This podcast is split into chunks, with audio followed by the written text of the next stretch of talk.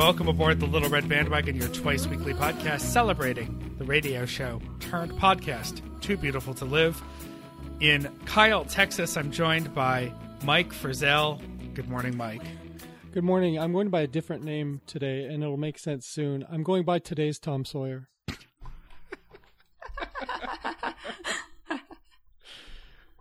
uh, and not too much further south in Houston, Texas, Eddie Maxwell. Good morning, Eddie. Good morning. Good morning. How are you two? Uh, uh, uh well, we're, we're recording this on Wednesday, November 9th. Uh, so, uh, I think none of us are great, but we'll get to yeah. that. Uh, we're going to talk about some things we must discuss. Then we're going to get to know Eddie. We'll talk about the TBTL history clip she has brought us. Of course, this is a Friday edition of the show. If you're looking for a TBTL recap, go to the previous ep- episode or wait for the next one. Those come out on Mondays. But uh, Eddie is our special guest today to take a dive back into history with TBTL. We'll talk about how you can get involved with the show and do a little housekeeping. But first, must discuss. this just made the uh, run sheet this morning, and uh, and uh, this is not where I think we thought the three of us thought we would be this morning as we recorded this. But uh, Mike, you wrote the election down. Yes, uh, we're sitting here on on Wednesday morning, and last night uh, Donald Trump um, became the next president of the United States, and I spent the weeks leading up to this election um, really trying to talk myself into Hillary winning easily, and I did. I really thought it, I I was in Luke's camp. I really thought um, it was gonna it was gonna be an easy victory, but uh, just early on, you started to see uh, how poorly she was performing in a lot of these states, and uh, I started to develop a knot in my stomach, which I still have this morning. I had I couldn't eat anything last night. I haven't eaten anything today, and uh, boy, I'm I'm shocked, but of course, you know, we live in our bubble. Uh, I personally don't know anyone really well who's dumb enough to have voted for Donald Trump. So that's what makes it shocking to me. But again, bubble. And I checked, uh, I checked Eddie's page uh, before I putting election on there because I didn't want to insult her if she was a Trump supporter. I appreciate but that. Have, having met her, you know, um, I was pretty sure but uh, it's always nice to check. Yeah, it, it is good to check. I do have some some friends who who did vote for Trump, um, but they're nice people, and I, I, I think I'll be able to remain. I think uh, well, depending if they read my Facebook page, we may still be friends. I'm not quite sure. Um, yeah, I was pretty pretty vehement about last night. I did warn about the f bomb, so uh, maybe my cousins and younger nieces and nephews may have been kept away from my page. Hmm. Um, but yep, here we are. Um, I was up till three this morning watching. I've I've never stayed up this late. I've never been this upset. Mm-hmm. And yeah. yeah. Uh, you know about friends and and uh, uh, supporters of Trump. I, I think it's really important, and I've been thinking this all morning. Um, and actually, I was thinking this yesterday too, and I'll get into it in a minute. But you guys know I'm, I'm a poll worker in, in my native, or not native, but my new home, Pawtucket, Rhode Island. Mm-hmm. mm-hmm. And I'm seeing all these voters come and go, and I know that plenty of them are Trump supporters, and plenty of them are Republicans, and also that those two groups are not mutually exclusive. And my problem is not with Republicans because I've never had a major problem with Republicans in general right. in the past as a democrat and as someone who's just generally a liberal. Um and i know that there's a lot of echo chamber with this show. I know not everyone listening to this show agrees with me politically but i know a lot of people do. Um but even george w. Bush god in hindsight anyway i know had good intentions and just a, a really different idea of mm-hmm. the the means to reach those goals. Right. Yeah. um uh, Dick Cheney was just pure evil. I mean, that's yeah. that that was really the problem with that administration. And in fact, yeah. in a certain way, I, I have the same looming uh, frustration now with with Mike Pence, yes. who I think is actually in so many ways so much worse mm-hmm. than Donald Trump. But um, you know, the the Trump supporters, it's just because of the vitriol. Uh, you know, I was listening to Boston Public Radio this morning before we we jumped onto this, and they were vamping before Hillary Clinton's speech because she was like an hour late going on, and so they were taking calls on the air. And it's a couple of old talk show hosts who jumped over to public radio, so it's very talk showy. And uh, uh, the sort of more conservative of the two just said, uh, you know, it's it's important to remember that that not all of Trump's supporters are racists and sexist and xenophobes. And I actually got mad and I ran into my computer and I just tweeted at him, right, but they all just chose to vote for a racist, Yeah. sexist, xenophobe. Right. Yes. Right. And that's very telling. Um, this isn't going to be a whole show about politics, but God. Um, uh, what are your stories from yesterday? When did you vote? Uh, how did you handle your days yesterday? I'm very curious. Eddie, uh, what, what was it like in Houston? Uh, I voted early, so so both my husband and I voted early. So we did it. Um, I don't know, a week or two ago, and uh, and actually I was kind of impressed with the quality of the poll workers. And and I'm sorry, sorry, Bobby, but you know, so so on on election Oh, no, day I- we don't get the best. I, I have actually. I mean, I have horror stories, so we'll get there. yeah and so uh but you know i felt that that i went to the local um, uh health and human services building it was they, they had crowd control they, for the parking uh the poll workers were helpful and friendly and it was it was super easy and i was so glad i did um i thought about driving past my polling place last night but i was but i was running late uh getting home uh, but i'm sure there was a line Sure. What kind of ballots do you use in Texas? uh, we we have electronic, and so it's it's really kind of lame. We have this. You have to turn like this little, uh, what is it? A wheel. We have to turn a little wheel and push a little button.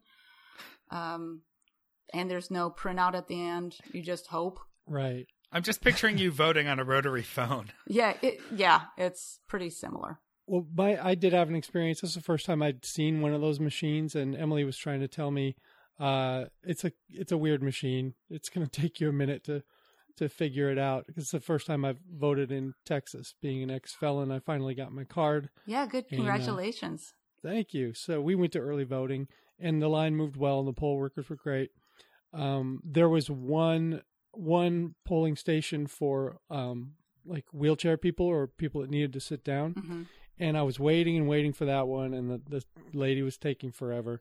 So uh, I went to the just one of the regular ones, and by doing that, I missed the sign that it was at eye level for an adult that said this is not a touchscreen." Yes. So I got up there and I'm and I'm all over that screen, and the poll worker poll worker keeps walking over to me and saying, "It's not a touch screen. It's not a touch screen. It's not a touch screen." And I, I finally got it that you have to wheel this thing around and then press a, a button. It's like um, it's like a kid's toy, like a Uh, speak and say, or see and yeah, spay. yeah, See and yeah, speak and see and Speak spay. and spell. Speak and just big, just big plastic buttons and, and Yeah. a wheel, you know, and uh, finally got it. And and yeah, you don't get a printout or whatever. So um, I don't know about you, Eddie, but I just kept staring at the screen to make sure. Yeah, I, I did. You know? I double checked because there were some problems with uh, a few of them up in uh, the Dallas area earlier. Yeah, I guess so.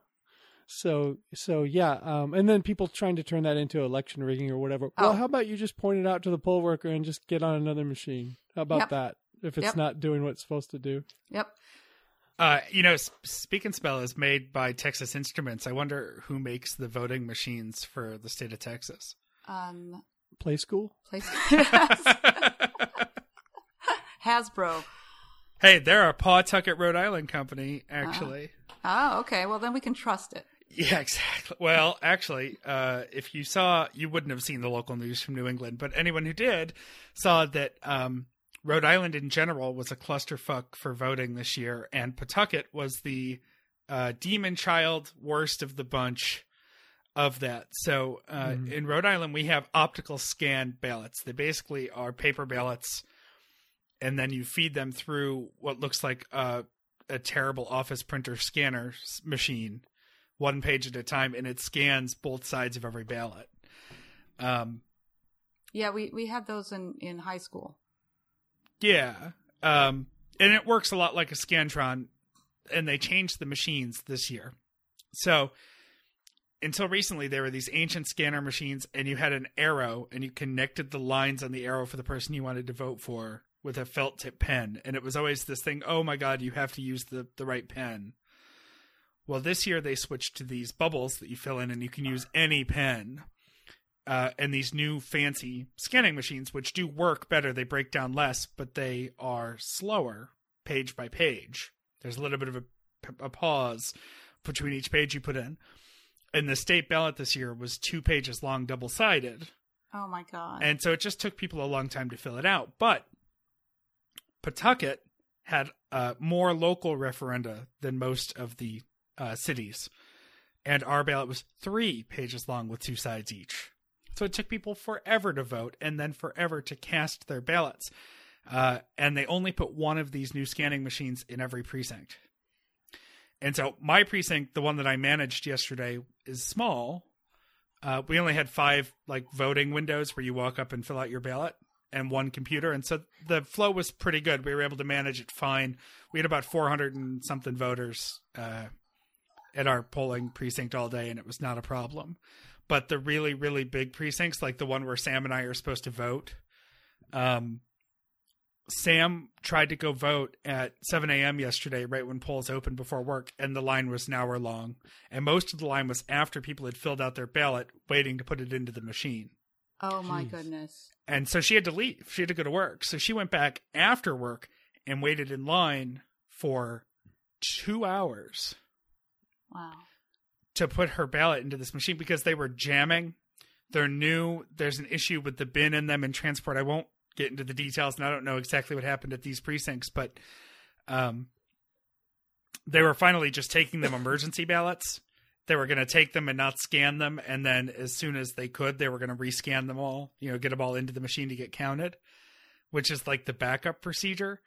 And uh, board of canvassers employees from the city were walking around telling people in line, if you don't want to wait, we can take your ballot.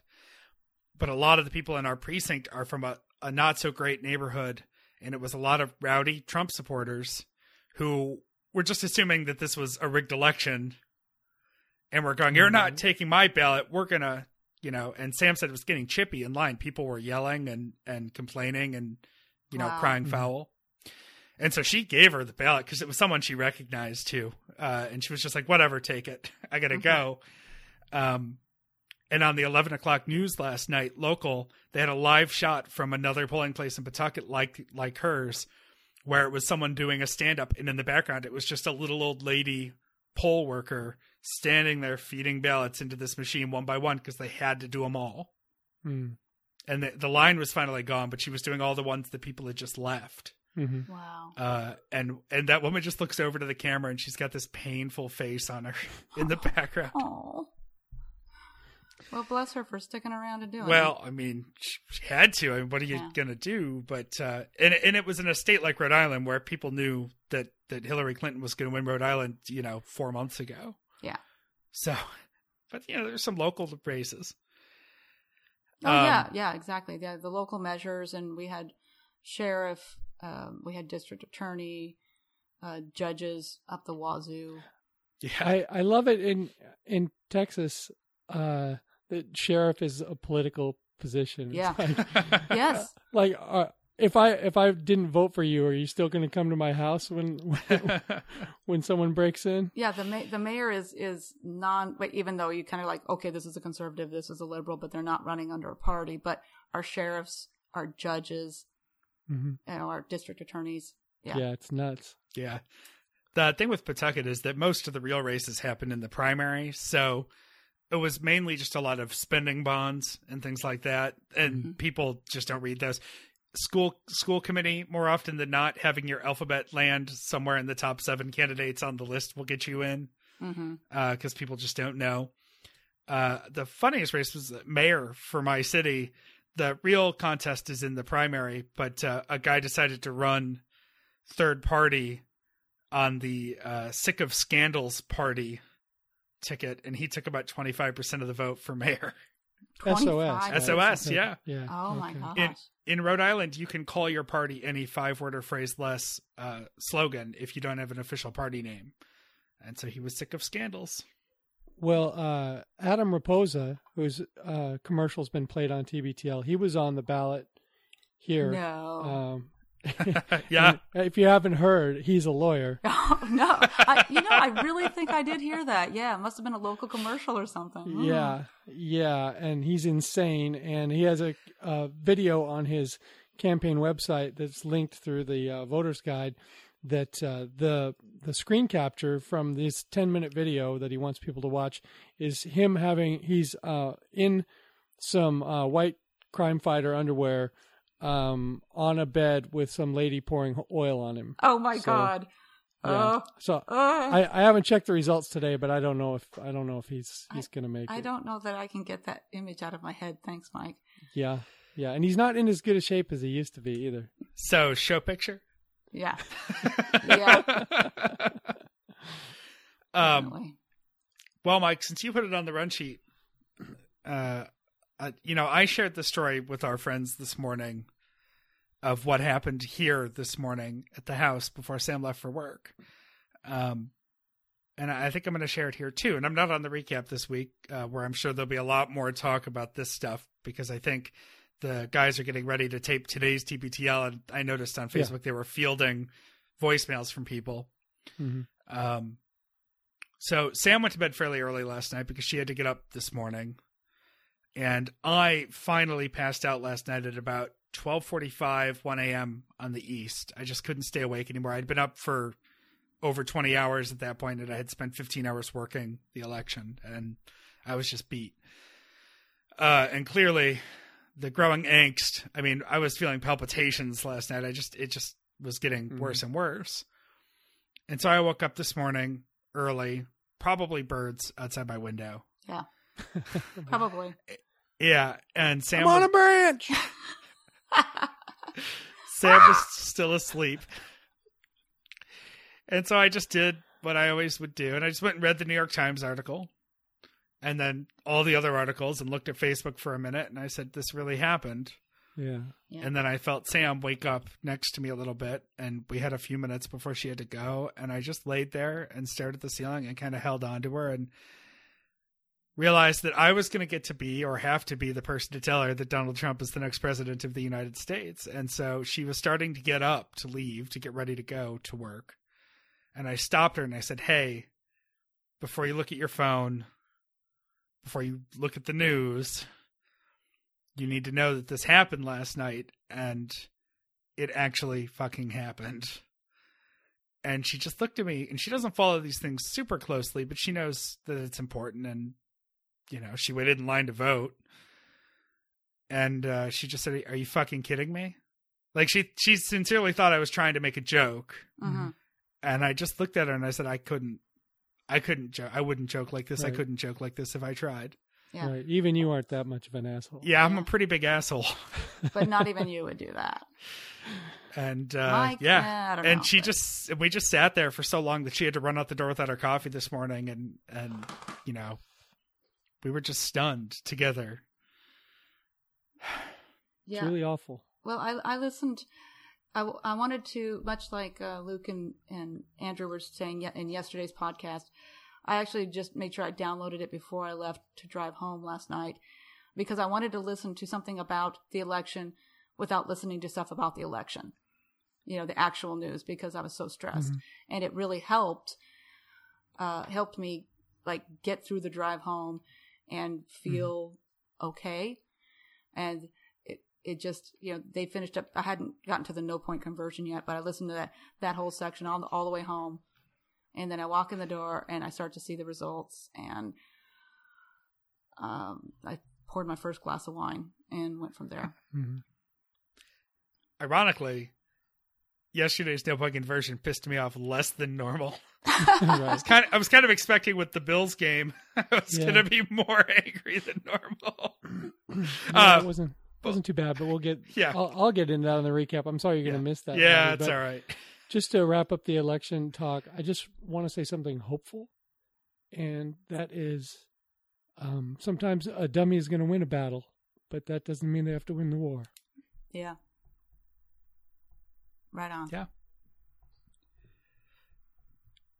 Sorry, I have to write down words of hope from Mike because it's such a weird. Yeah, that is. Yeah, that is actually sincere. In Usually living in negative negativeton. negative ten, yes. Negative ten. Yeah, watch your enunciation there. uh, Eddie, yes. uh, we met at uh, Meredith's house Yes, we did. when you drove all the way up from Houston for a gathering in Dallas of tens while I was in Texas a couple of months ago. And it was such a delight meeting you. Uh, I I was amazed that you had driven that far just to see us dummies. Oh, it's what I do. uh, and uh, I, I'm so glad that you had come. And since then, we've talked a little bit, and the three of us actually had a conversation over the dinner table over uh, a mountain of meat that, that Yes. Duff grilled for us.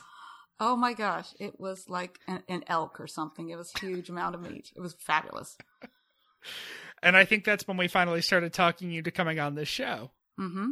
Yes. And um, and we had another conversation when that happened, and that was that we were talking about how I host, host trivia, and that you were looking for uh, a little bit of a setup to host trivia at RushCon, yes. and RushCon just so we don't, 16. Yeah, just so we don't lose people, can you tell us about RushCon 2016? Uh, yeah, RushCon is a is the fan convention for the band Rush from Canada. Uh, the, I've started it back in 2000. We held our first one in 2001, and with our mini cons and all that, we held about 19 events. RushCon 16 was, uh, we call it RushCon 16, but uh, RushCon 2016 was this year, and I just got home Sunday from it, and it was amazing. It was fabulous. You were just in Canada and you chose to come back. Um, I, Well, she my- didn't know. I didn't know. Okay, yeah, that's a I good was point. hopeful. I was hopeful.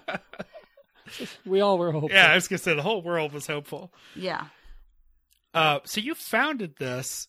Uh, how big was it when you started, and how big is it now? And why aren't you putting this much passion into TBTL?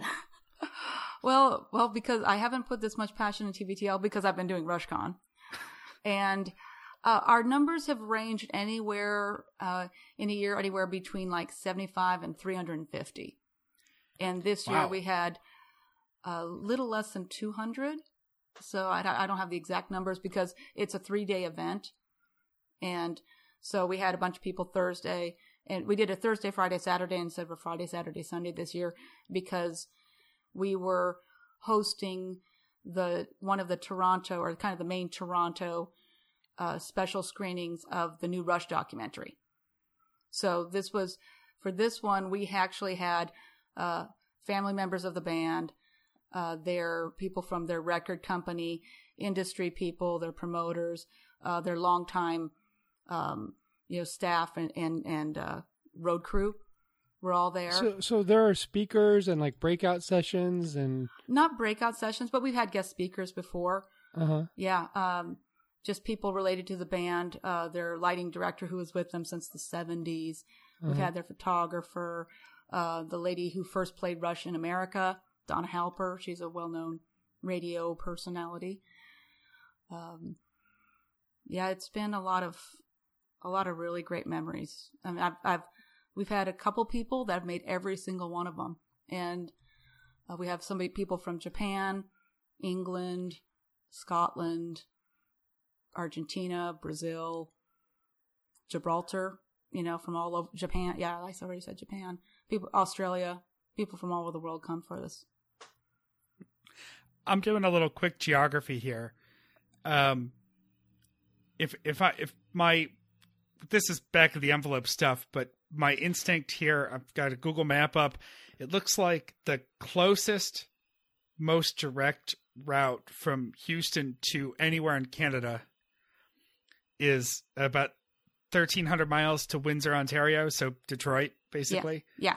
Uh, uh, so a little further to Toronto, that's fine. But I just mean Canada in general. I'm wondering how Eddie in Houston became such a big Rush fan.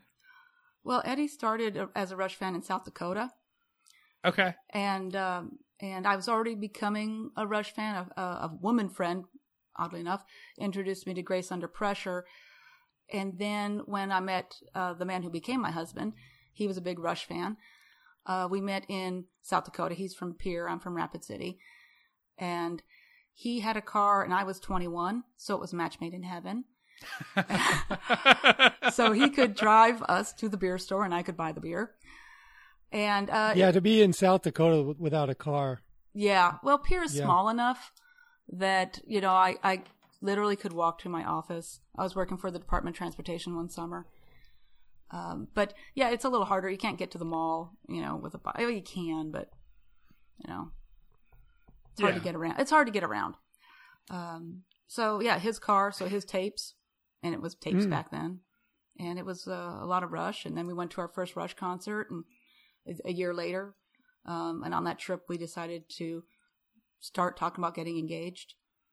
So Rush has been really involved with our our entire lives together. Can I ask you about your husband Yes. real quick? Yeah, Um, I was snooping your Facebook page, of course, like I always do Yeah. with the guests. Yeah. And uh, you know, personal information. Uh, your husband, Steve. Uh, I looked at his profile picture. Is is that his real hair? no, no, that's one of those where you put your face into a, an old timey '70s picture with some dude with with like a big ass fro. Yeah, no, Okay. no, no, he keeps his hair that- very we were talking about Marv. Albert the other day, and I was like, "This guy's uh, what I know of what his age probably is. He really has a thick, lustrous head of hair." But Yeah, but you're saying that's not the case. no, no, no, no, no. He keeps his hair close cropped. Yeah, because I did see uh, some other some pictures with him and you on your page, and yeah, uh, I thought, oh boy, I wouldn't have shaved. Uh, if I had that, I wouldn't have shaved it. Yeah, right. No, he actually has he has really, really lovely, beautiful curly hair, the kind that women would kill for. Uh, but he keep, just keeps it short because it's easier for for his work and for travel. Yeah, I hear you. So my experience with Rush, I think I'm roughly the same age as you and your husband. Mhm. Um, I grew up with a lot of Rush music around us because I live near Canada, and there's the um, is it what do they call it? CanCon rules. Yeah. Yes. um, where they, they have to play a certain percentage of Canadian bands. So there was always a lot of Rush on the radio, particularly um, when we go up to uh, my family's cabin in the San Juan Islands. Oh yeah. Uh, there, there'd be a lot of Rush playing because the, the Canadian stations came in better than the Seattle stations up there.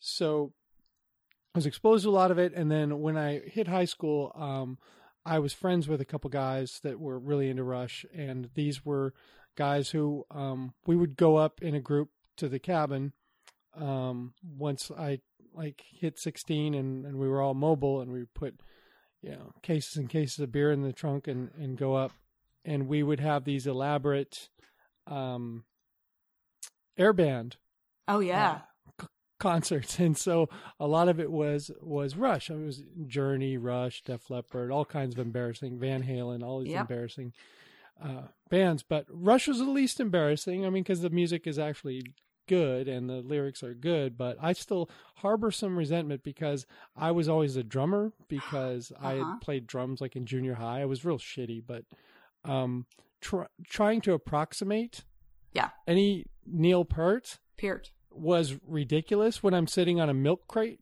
Yes. you know? yep. so I'm still a little uh it left a bad taste in my mouth, but uh, still I get I do get a little um reminiscent when I hear some of the some of the old songs. Yeah. It's uh, Enjoyed the rush. Yeah. Exactly. Uh, my Rush stories aren't as good, probably because I'm younger. Yeah, Uh, yeah. This is one of those. You, you. I, I, I do want you to tell it, but I just want to go. Oh, I'm sorry. Pull a Canadian. Go. Sorry. No. Uh, uh, so for me, uh, being younger, I mean, uh, so, well, first, my Rush encounter, I'll just say in general, uh, I've been to one Rush concert, and that was outside of Buffalo, and that was the, was it Snakes and Arrows? You Yes. corrected me on this once before. Yeah, yeah. Snakes and arrows. And the disappointment for me there was that I was familiar with sort of the top flight Rush catalog, but they really played the new album. They they played nine songs from the new album on that tour. Yeah. Yeah, and so I was just so lost for most of it. And I was also in a haze of people older than me and weed smoke. Yeah. and and people like my then girlfriend's father who actually came with us but stayed in the car to drink and get high while we were in the concert um you know his friends it was it was really a gathering for them and i think also it doesn't say about rush fans who i'm sure are great and i want to ask you about that community Mhm. it says something about western new yorkers like it was more the locals than the hardcore rush fans that i was and especially we were sitting with the riffraff so it's not like Right. you know i'm sure we were nowhere near the fan club section Right. Um so it just wasn't a, it wasn't a great concert experience for me personally but i've i mean i've liked the classic music i think the the generational difference is that i grew up listening to a lot more tragically hip Oh, right. Yeah, right on. right so Yeah. and living in western new york fairly close to canada and the hip being a, a you know a southern ontario band as, as all ontario bands are i don't think there are any northern ontario bands really No, not really. but uh, Not enough dudes. right yeah. they would they would roll through Western New York a couple times a year, and so they would just kind of pop up on summer festivals and fairs, and you know, so you get used to going to hip concerts. Uh, but anyway, uh, that's my Rush experience. Is that I like I've I've liked the music, and I and I respect the uh, intense skill of that Yeah. band. Kind of like what Mike was saying. I don't have any talent playing any instruments, so I'm always just blown back by people who can play well. Mhm. Uh, but my actual thought for you has been thinking about Rush and thinking about RushCon. Do you see parallels between the fandom of Rush and your circle there and what we have with the tens and the stens? And do people post pointless, irrelevant Facebook posts to the RushCon page every day? Shut up. Sorry. Um, we can nec- let that part go. Yeah, well, it's I, I can say that the online community, which is where we a a lot of us met, and where we've built up our communities, uh, that they don't do it to the RushCon page, but there are a number of Rush Facebook groups, and used to be on MySpace, used to be on Yahoo. Oh, sorry, let's make that go away. Um, sorry about that. Um, that that the within the the the uh, inane trivia and the oh my gosh, I spotted something that had the number 2112 on it. Those posts Right. exist. Uh, it usually tries to stay rush ish. Uh, it doesn't, you know, um, I guess the sten, on the Stens page, it starts to get a little bit farther and farther and farther away. I know that, that from Mike's latest rant that, you know, talking about something, oh, the guys mentioned this two years ago, so I'm going to post about it now. We don't Eh. we don't actually have to dissect this. That's Yeah. right. So I'm this sorry. is not a I'm sorry, Bobby. This is not a this is not a trial of the Stens page. We Yeah. we need to oh, save Oh, our no. defenses for for the for anyone who's not white or straight because those trials are coming soon. Yes. Mm-hmm. Yeah, Yeah. but no, but love the the, Stens community. page. Love the Stens page. yes, Yeah. Oh, the, the, co- community. yeah, the community. It's it's just it's super tight because we've gotten to know each other over the past, you know, 15, 20 years, and new people are always welcome. You you love Rush, we love you. Um, so it's a, a little bit older crowd. I mean, there are a lot of younger Rush fans, but I think it tends to be it tends to skew a little older than the Stens page. I find that that kind of people in my age group, Mike's age group, we tend to be kind of the the the old timers there, and I'm kind of in the middle for Rush fans. Hmm. Well, bravo on shepherding so many people every you know. Yeah. uh, that's quite a feat. Uh, can I Mhm. can I can I throw out a humble brag that I Yes, that, something that I of feel very good about for RushCon because one one thing we do in RushCon is we do a charity auction, and we've raised money for uh, the the the Daily Bread Food Bank in Toronto, uh, Red Cross. Uh, first we did um, did tsunami relief. Uh, this year we did kind of a, a, a bidder's choice on our charity auction for the AS, ASPCA, Care Canada, and then the Gord Downie. Speaking of tragically hip, the Gord Downie Yeah, Foundation for Cancer Re- Brain Cancer Research. And this year, uh, we raised. Um, I don't have the exact total. It's it's on my phone somewhere, uh, but thousands of dollars. And I think this puts us in 16 years. We raised um, over 115 thousand dollars for charity. That's great. That doesn't Wow. deserve a humble brag. That deserves a, a brag brag. A real brag. Do, do, do. Yeah. yeah. Yeah, I just it's something I mean, beyond the community, beyond the great friends that I've met, beyond all the awesome, you know, like, oh my god, I saw myself in the concert video kind of thing, which is a it is so cool. Um you know, giving back is a is a big thing, helping each other out. Yeah. That's very cool. All we did was raise money for Mike. Yeah. Well, that's that was cool too. I was glad to be part of that. It, I, It was that very was cool. very moving. It was very cool.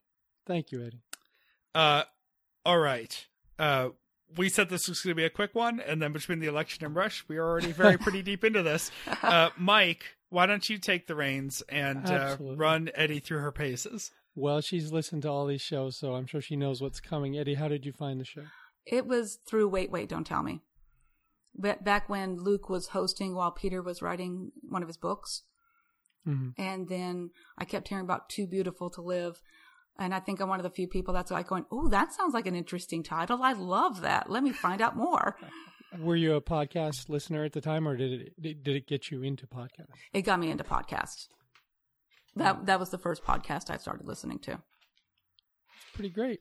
I think think it might have been uh, one of the first for me too. Now, what was the first episode? It it was it was in uh, spring of 2009, and I can't remember exactly which was definitely during the radio days. And but one distinct one that I remember is Luke talking about that when he died, he wanted to be kept in his chair, in his easy chair, and just have his family surround him. And that that was just such a crazy, kooky, you know, discussion that I went, oh, I have to check this out. And then I stopped listening for a few months. Uh, just because it was hard to, you know, back then it was a little harder to download and Mhm. keep track of. It's three hours long. But then I started listening up again almost immediately, just, I mean, on, at random, immediately when it started as a podcast. And I was hooked. Oh, I gotcha. So, um, which episode turned you into a ten? Like you're you were like, I'm part of this community. I I'm never not going to be listening to this. Um, it was part of it was the stens, and then when, especially when we were the Stickam tens, and I was able to to, you know, sit in on some of those live live streams, I remember. and that was just amazing and exciting. Um, more when Luke wasn't interviewing people. I love that. I actually love how he interviews people. It's so comfortable. And when he when he interviewed Blue Prophets, I believe that's the name of the band out of the local Seattle what, rap band or whatever they are. And I was like, I don't really oh, oh, um, Or something- blue, um, blue something. Gosh, yeah, it's slipping my mind now too. People are going crazy, but yeah, Yeah, they're sharpshoot good. me. And so so whoever whatever the name Blue scholars. Blue Scholars, thank you. I was Thank just you. trying to pull it too. So Blue Scholars, and it's like I am not interested in this music. I'd never be interested in this music, but wow, these guys sound fascinating, and and I was I was hooked. I was like, Luke, you got Yeah, it going couple on. Really cool guys, and he he really brought it out of them, and and yeah, it was fun. And then I did listen to the music, which I normally wouldn't listen to, which is, you know, that's something. Yeah. Um, TBTL appearances. I think uh, you've probably been all over TBTL, haven't you? I've had a couple. I've had a couple letters read. Um, Didn't I- you inspire a show fairly recently? yeah. yeah, episode twenty one twelve. Yeah, I'm putting that on the Rush page. Yes, yes, I, I did. I, um, I, I wanted to email them about three months before, but I waited till about, oh, three, four weeks, maybe, you know, several weeks before. And I said, is it possible maybe you could end with a Rush song, please? And I sent them a mm-hmm. couple list of things that they might, you know, roll the bones or whatever. and, and then just from the first moment, I was dancing in my kitchen Oh, and then to hear the um, I'm, I'm sorry i don't remember the listener's name but the listener who wrote about you know the song about the eff- effect that rush had on them and remembering riding in the car their mother's car i was very moved about that. So yeah that was that was amazing. Um the first time actually luke didn't mention my name at all but you know, back when he was getting on the riding the little red bandwagon, and kind of the first time riding it through Lent when he was doing Yeah. Lenten bandwagon.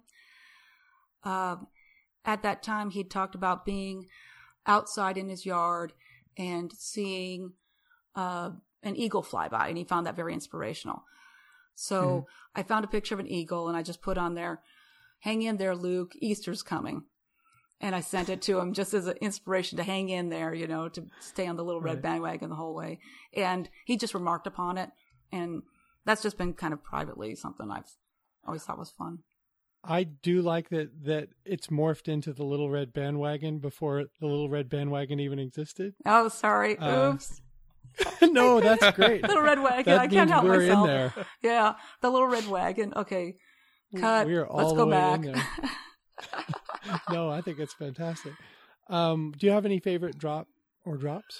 uh, you're tearing me apart, Lisa. Oh no, let me do this right. You're tearing me apart, Lisa. Will always be one of my favorites.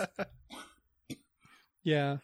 Yeah, that's a great one. Um, one one I've been thinking about uh, lately is "What a Fun, Sexy Time for You." hmm I really enjoy that one. Like, like when somebody's doing something really disgusting, I like to, to Yes. bring that one up. Yeah. I'll tell you why Um, I like what a fun, sexy time for you. It's because it reminds me of the early days when they would just do a whole run of loosely, like uh, unlike the intros now, where Andrew really edits a real tight run of Mhm. themed Mhm. or semi-themed drops. In the first days of TBTL, when it would be fire a drop, what do we do now? Fire another drop, Yeah. and that and that would often be one of them, sort of Yeah. filling time. A lot of Arrested Development. back Yeah. Yeah, definitely. Uh, the the one that they that they've played about uh, I will take your milkshake. Oh, I'll drink your milk. I'll drink your milkshake. Yeah. I always thought I never knew where that was from, and and, and I found out listening to Little Red Bandwagon. Mhm. Um, and I always thought it was from something funny, some comedy, and somebody, you know, like some dastardly villain. I will drink your milkshake, and I and then I realized, oh crap, that's from There Will Be Blood. Right. Yeah. Oh my god. Daniel goodness! Day Lewis just bringing it with all his sweaty brow and his menacing. Yes, there was yeah a lot of menace in there. Uh, so why does TBTL matter to you, Eddie? the community and the the joy I get or the comfort I get from listening to Luke and Andrew, normal guys, willing to throw themselves out there, be honest, expose themselves, but not literally, but Right. uh, emotionally expose themselves. Well, there was that one time that Luke did the Running Man and his yeah, crime there- fighters. Yeah, and there was that talk about his his exercising in the hotel room that was Oh really yeah, disturbing. yeah. um, but but having having that it's it's the i'm not alone somebody feels the way i do Mm-hmm. and then being able to go to the stens page and share the joy of tbtl and the goofy crap we talk about uh, it's it's a great comfort for me especially back back when i first started listening 2009 even though those were the dark days as i think many of us call them i was kind of going through some dark days myself and um, I just kind of had some comfort, uh, kind of pulled me through.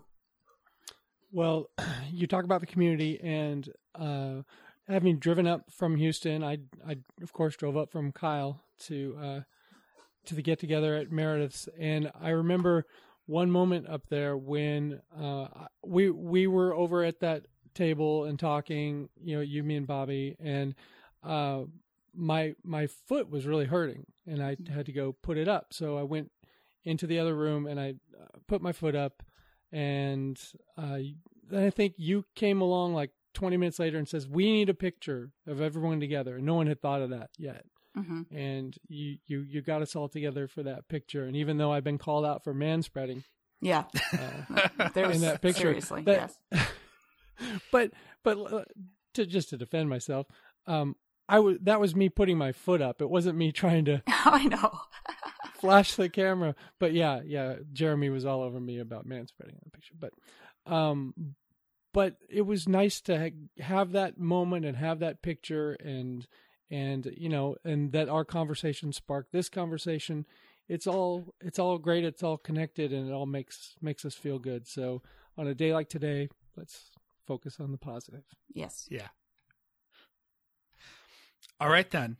Uh, and speaking of that, we're going to go to another conversation about a really serious divide in our world. Uh, and this is the divide of Burbank versus the birds. This is a clip, Eddie.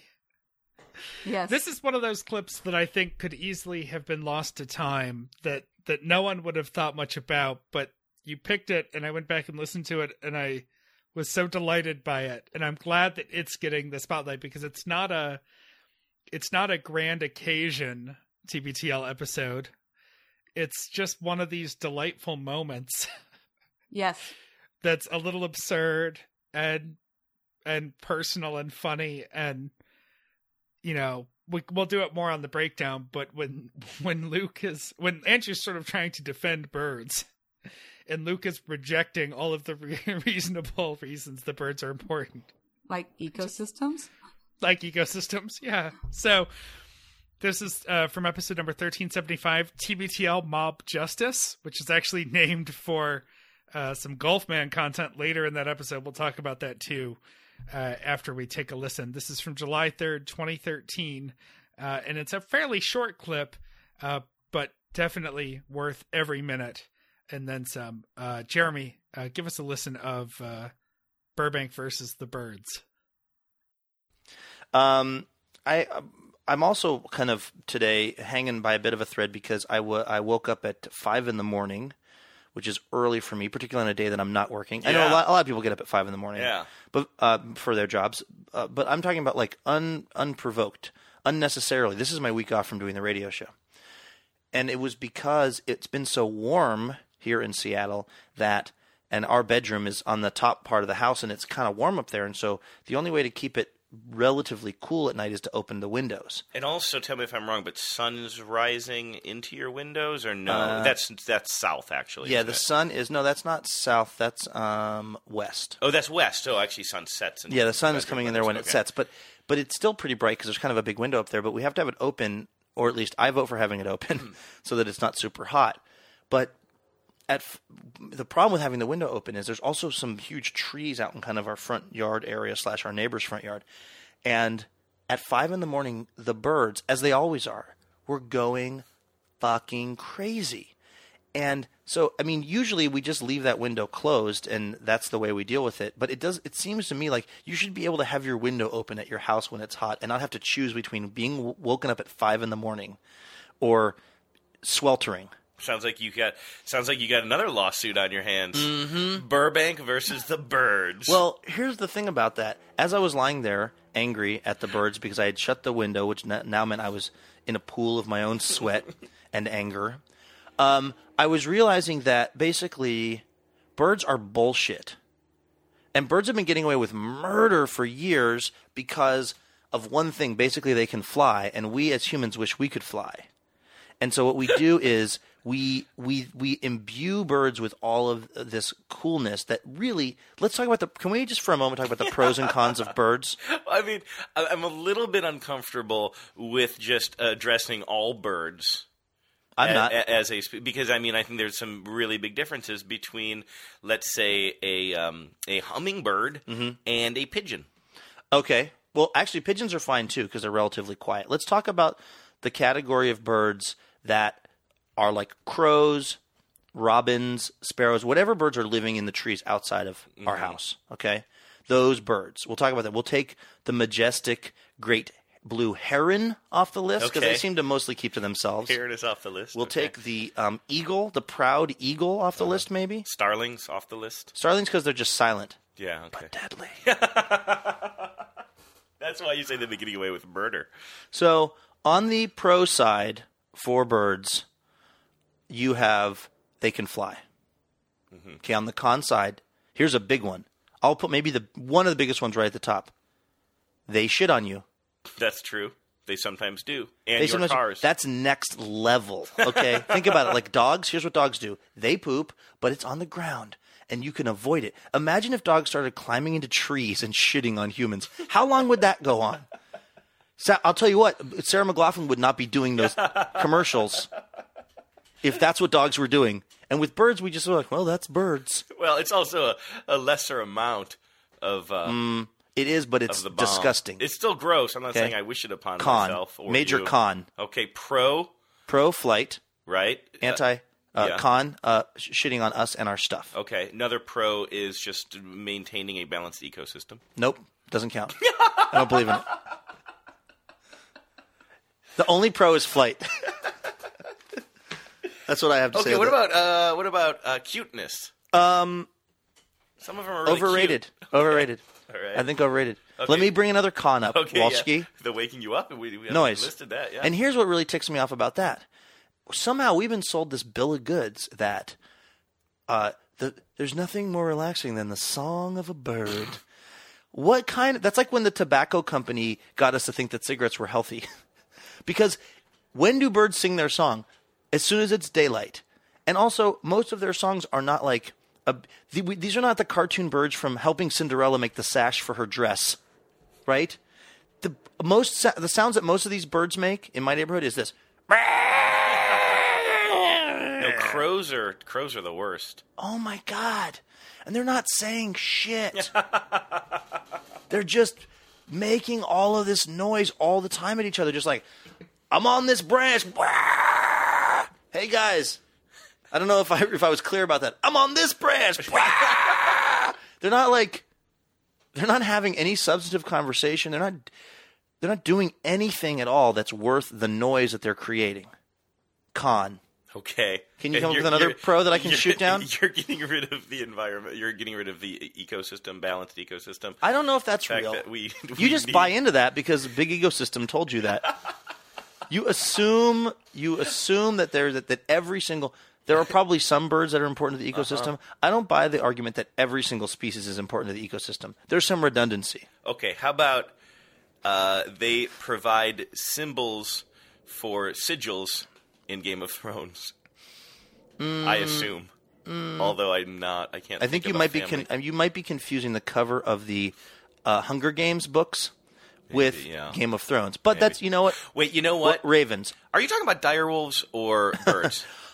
I wish there were more direwolves. what if they climb trees and I'd be fine. people? Actually, I'd be cool with that. Can you imagine the amount of dog poop that would be, though? oh, that would be horrible. I would be. Is it weird that? Um, uh, and I'm, I don't feel like I'm spoiling anything. Is it weird that one of the saddest moments for me in that whole unbelievably traumatic season of Game of Thrones was just when a direwolf got killed? Oh yeah, I was like, "Don't that kill the direwolf." that wasn't. that was in. The Red Wedding. I'm, we're just, I'm just Oh, going to say, right, right, remember right, right. Arya's being carried in. I forgot. There's that uh, direwolf, and there's another. That's the second direwolf to die. I just realized that because remember in the first season, they kill the direwolf of um, what's Arya's sister's name?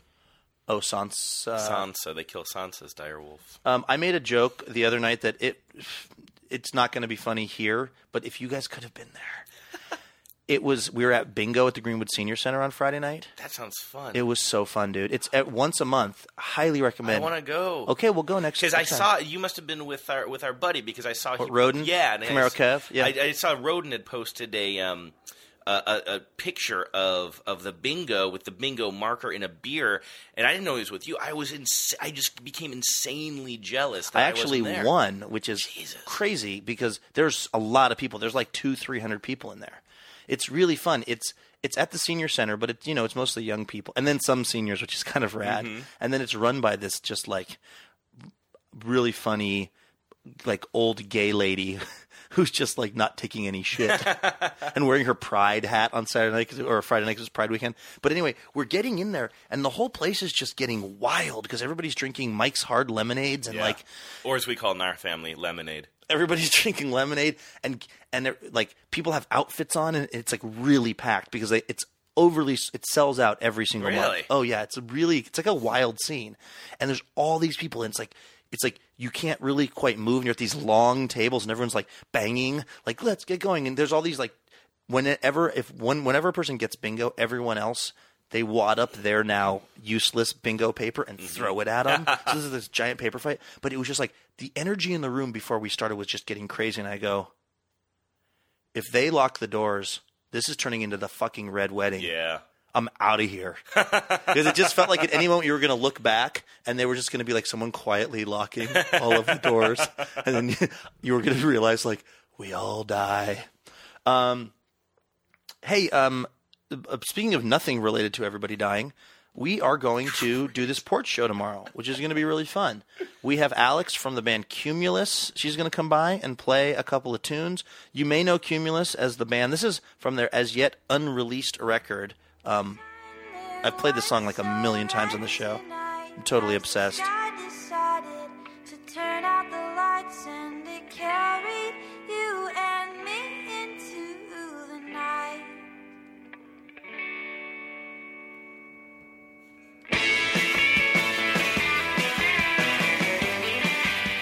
Although here's the thing, it's just going to be Alex and her acoustic guitar, so it won't quite sound because there's another p- person in this band called Lance. His name is Lance. Is that a British thing? A guy called Lance instead of saying a guy named Lance? Oh, I don't know. I, I always struggle with that, especially if I'm trying to write that sentence. I don't know if I should say called or. Well, anyway, there's another guy named Lance Umble in the band who's awesome. He is touring though with the Lumineers right now, so it's going to be. Alex N- NBD. So it's going to be Alex and her guitar, which means it might sound more like this. Carried you and me into the night. This is from a Seattle Secret show that she played in somebody's living room.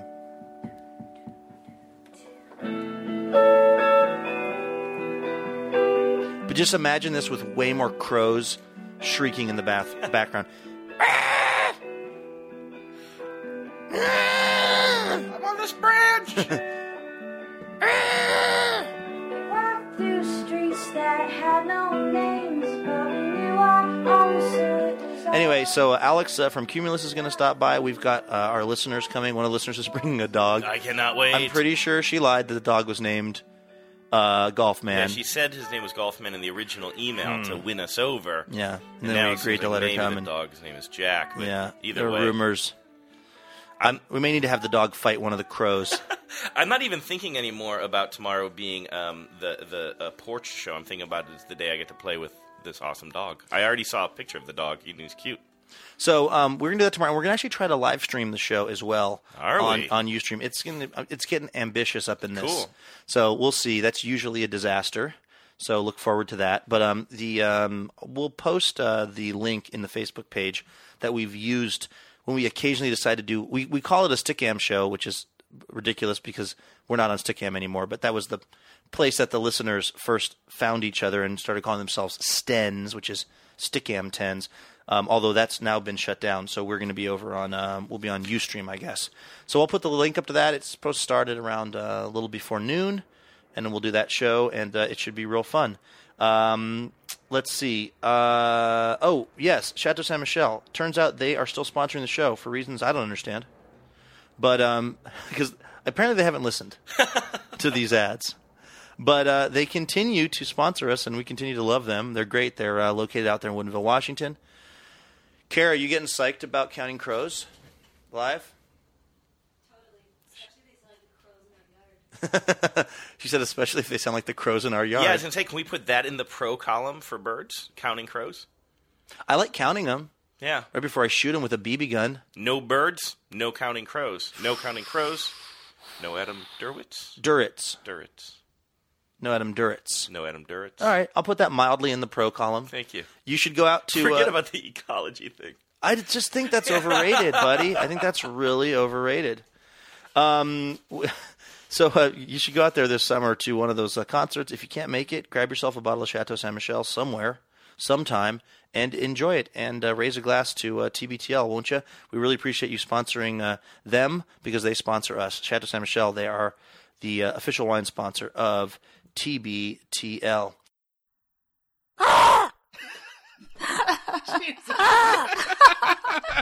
You scared me. I'm awake. I'm awake. Oh, now I see why you wanted to bring it back from the. I just want to let you guys know that I'm I'm on a branch. I got, got a good branch over here.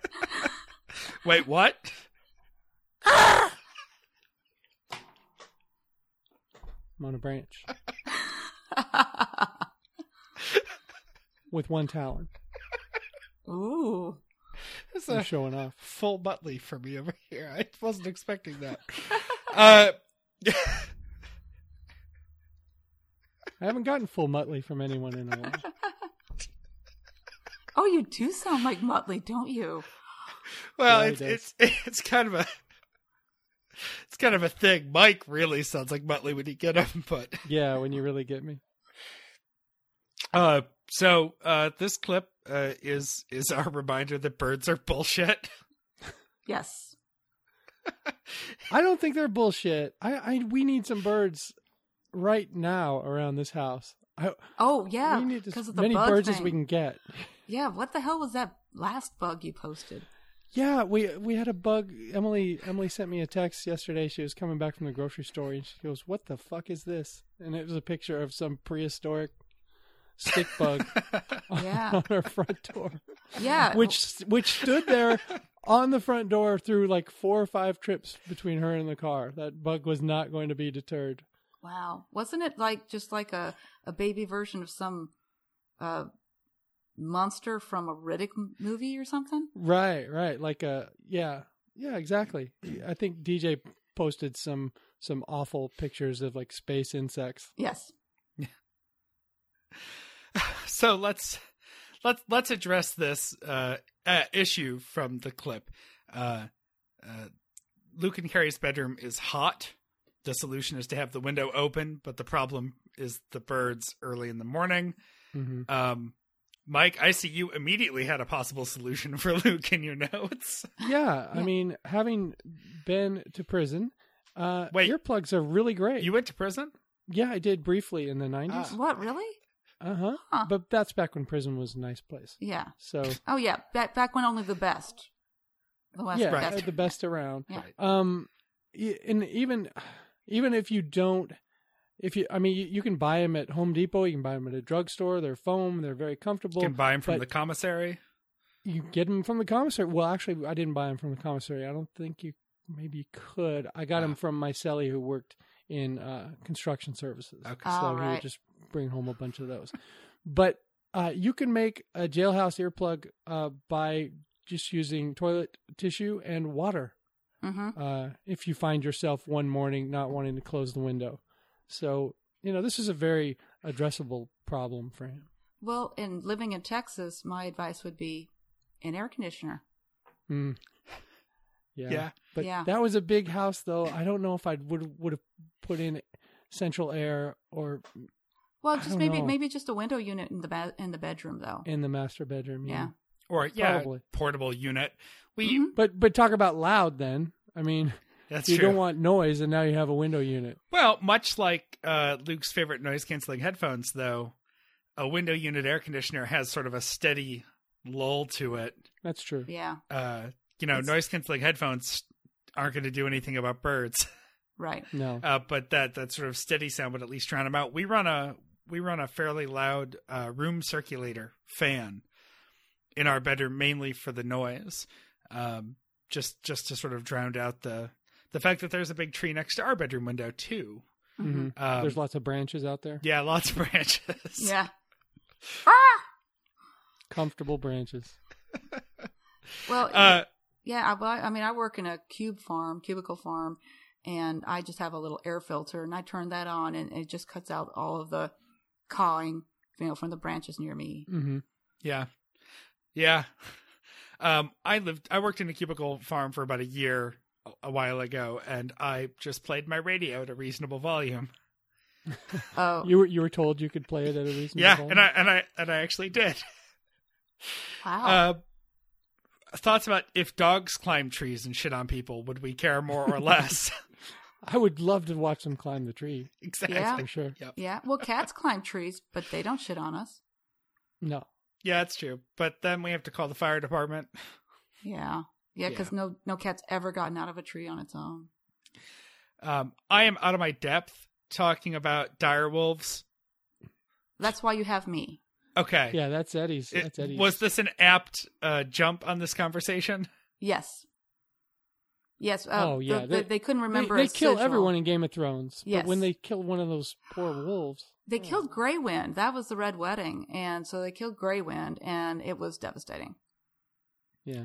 Yeah. So all I could glean from this is that the red wedding was like hipsters playing bingo. yeah. yes, uh, because in the Red Wedding, they slowly closed and locked the door and then started killing people. And so, after watching that, you're in a room, you're with a lot of people, you start to keep an eye on the door. Yeah. If your Got it. back's to the door and the bingo game's getting pretty intense. Yeah, and and then they start get playing the worried. Rains of Castamere, and you know, you do. pretty soon you're bleeding out through the neck. Yes. All right. Lesson learned. Yeah. Uh did we need to touch back on the grackles? Um. Oh yeah. Uh, Emily has a thing uh, about uh, grackles, which are I I don't want to say they're a Texas crow, but I didn't know about them until I moved to Texas, and they're everywhere. At least in Austin. Um. Eddie, is uh, Houston infested with grackles? Yes, twice a year. Oh, really? They they they migrate through. Yes, yeah, in the spring and in the fall. They were just here a couple weeks ago, and my local Kroger, there's for you know a week or two a year, uh, they are there's a like a thousand or a couple thousand that just Mhm. hang out. It's really, I mean, it's creepy. It's like the Yeah. birds. Yeah, that may these grackles may have been the inspiration. They're Yeah. they're not quite as big as the crows that I was used to in the northwest, but they are uh, pretty aggressive. Yes. and and they do travel in larger packs. Yeah. than uh, Or- I, I, or I don't even know if they have anything to do with crows. They just look like crows. Yeah, I don't know if they're related, but they're but they're a fairly large blackbird. Not as big as a crow, of course, but Right? but they're but they're not like a, a chickadee. No, And no, they're- and, They're crazy. Their sound, it's weird. It's not. There's yeah, I can't imitate. it. I would if I could. Yeah, You know that. yeah. It's got a weird. it's got a weird crack and a hoo hoo and a. It's kind of like what Luke sounds like. Yeah, When- when he- luckily in this area of the country, our windows are rarely open. Yes. Yeah. That's that's our state. See, that's why I I was like going, oh, well, I never noticed it because I have my windows closed and my air conditioning on. Yeah, exactly, exactly. Uh, all right. I don't know that there's a lot more depth to to pull out of this clip. When I listened back, Eddie gave a start time in her notes, but didn't give an end time, and I almost thought the clip was over when they went to the Chateau Saint Michelle spot, and I almost cut it before that spot until the Counting Crows talk. hmm Yeah. Uh, just just any conversation about Adam Duritz. If he's shitting from a tree, definitely I'm going to call the cops. Yeah. I, I definitely would. I, I think that at that point it's just a health issue. Yeah. Yeah. Yeah. Uh, but it was nice Um, to hear nice to hear a Chateau Saint Michelle spot. Remind me, you know, to go get some get some wine tonight. I- I've seen the Crows live once. That's what we call them, the Crows. Oh, Uh, ooh, oh, well, fancy. Actually, no. I feel like that could cause some serious confusion with with Black Crowes fan. I wonder if they would rumble over that shortened nickname. Uh, but I've seen the kind of crows once live, and I do think Adam Duritz was shitting all over the audience from the stage. Oh, goodness. Uh, Was he also on the nine songs from the new album tour? uh, no, uh, I think he was on the "I'm going to make as much money as possible." So whatever tour. This was high school. He was touring with John Mayer, Oh, and it was kind of a fun juxtaposition because the Counting Crows were all high as fuck, uh, and John Mayer was really noticeably drunk. Oh, So we kind of got both ends of the mellow spectrum. nice. Uh, uh, that's what happens when you date a girl who likes John Mayer. Is you you go to concerts like that. oh my sorry. I'm sorry. Um, ah, I live to tell about it. That's fine. Same venue actually as that Rush concert. Same Oh, yeah. indoor outdoor amusement park amphitheater. Oh, in Buffalo. Darien Lake. Yeah. Oh, I yeah. I saw Rush there in uh, on July fourth, back a few years ago. All right then. Was Yeah. it the same show? Uh, you know, it might have been Snakes and Arrows. Yeah, yeah. So you were way up front with the fan club, and I was in the back with the idiots. Uh, yes, yeah. I was third row. in front of Alex. Because that's how you get in the concert videos. You got to get up, That's right. got to get up close. It- Yes. The only way to get uh, famous in crowd shots uh, is really to go to anything that Fox Sports is uh, broadcasting because I think they showed every single fan at the World Series this year. Everybody got their three seconds. Oh, right on. Oh yeah. The the trick is to look as dismayed as possible. right, to start crying in the first inning when your team falls behind one to nothing. Put your rally cap on immediately. Right, right. You Yeah. t- turn that cap around and start bawling, and people are like, uh, "Dude, your your team hasn't even come up to bat yet." So uh, we're gonna put a link in the show notes for the whole episode 1375 TBTL Mob Justice because the second half of the episode is an email segment about Golfman. And for context, a couple of days earlier, uh, the guys had found Golfman's Facebook page and had read out a bunch of his likes and things about him on his Facebook page. And someone, uh, apparently multiple people actually, but someone, uh, at least one person, emailed Andrew and said, "Hey, heads up, FYI, based on everything you said on the show, I was able to find Golfman's Facebook page."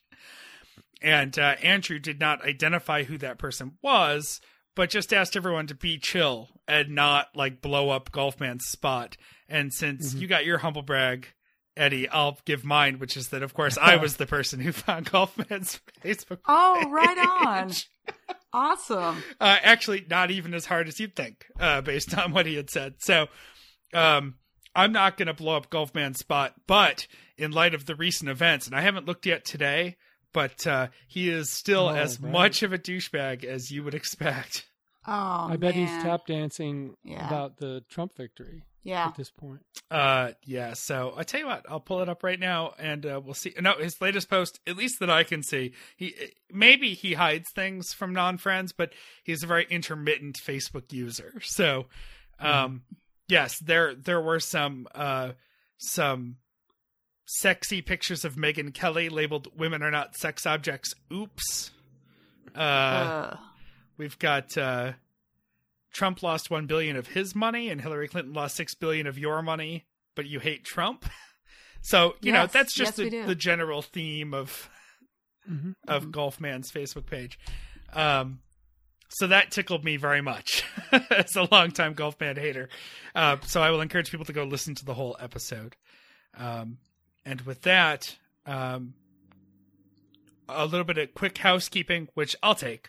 Um, Christy's working on the archive project and most importantly, looking for inquiries, questions for Mike about his time, uh, both in prison and from his bank robbing days and his uh, uh, post prison life. Um, and that's going to be paired with uh, some talk of the episodes. Mike, when you were on the radio days of TBTL, the week you spent breaking all this down for Luke and Jen and Sean. Um, so uh, if you have questions about that, send them to littleredbandwagon at gmail.com. Christy wants as much input from the tens and wagoneers as possible as she's working on a little something special to package all of that. Uh, littleredbandwagon.com for your stickers and remember your amazon link littleredbandwagon.com slash amazon buy your stuff let us see what you bought and we'll get some pennies for it um, i already mentioned the golfman link mike do you want to tell us how to get involved Sure, sure. Either you drive to Dallas and meet us at Meredith's house, or you go to the website at littleredbandwagon.com. Uh, go to the Facebook page or the Stens Facebook page. Uh, Twitter is at LRB Podcast, and email is littleredbandwagon at gmail.com. Voicemail is 802 432 TBTL, 802 432 8285. That's all I have. Thank you, Eddie. It's been a long time happening. We were we were about to do this show, and then I got my foot cut off. But it's nice, uh, nice to be with you. yeah, it's, I'm just I'm just so thrilled, uh, so thrilled to be here and to be um, just part of the STEMS community and to be part of the LRB community. It's just awesome. Well, thanks again. Appreciate it. Bobby, you want to get us out of here? Sure. Uh, until next time, this is the next party. And uh, if you're going to have it at Meredith's house, just give 48 hours notice uh, because Duff needs to call the butcher. That's right. We love you, Jen.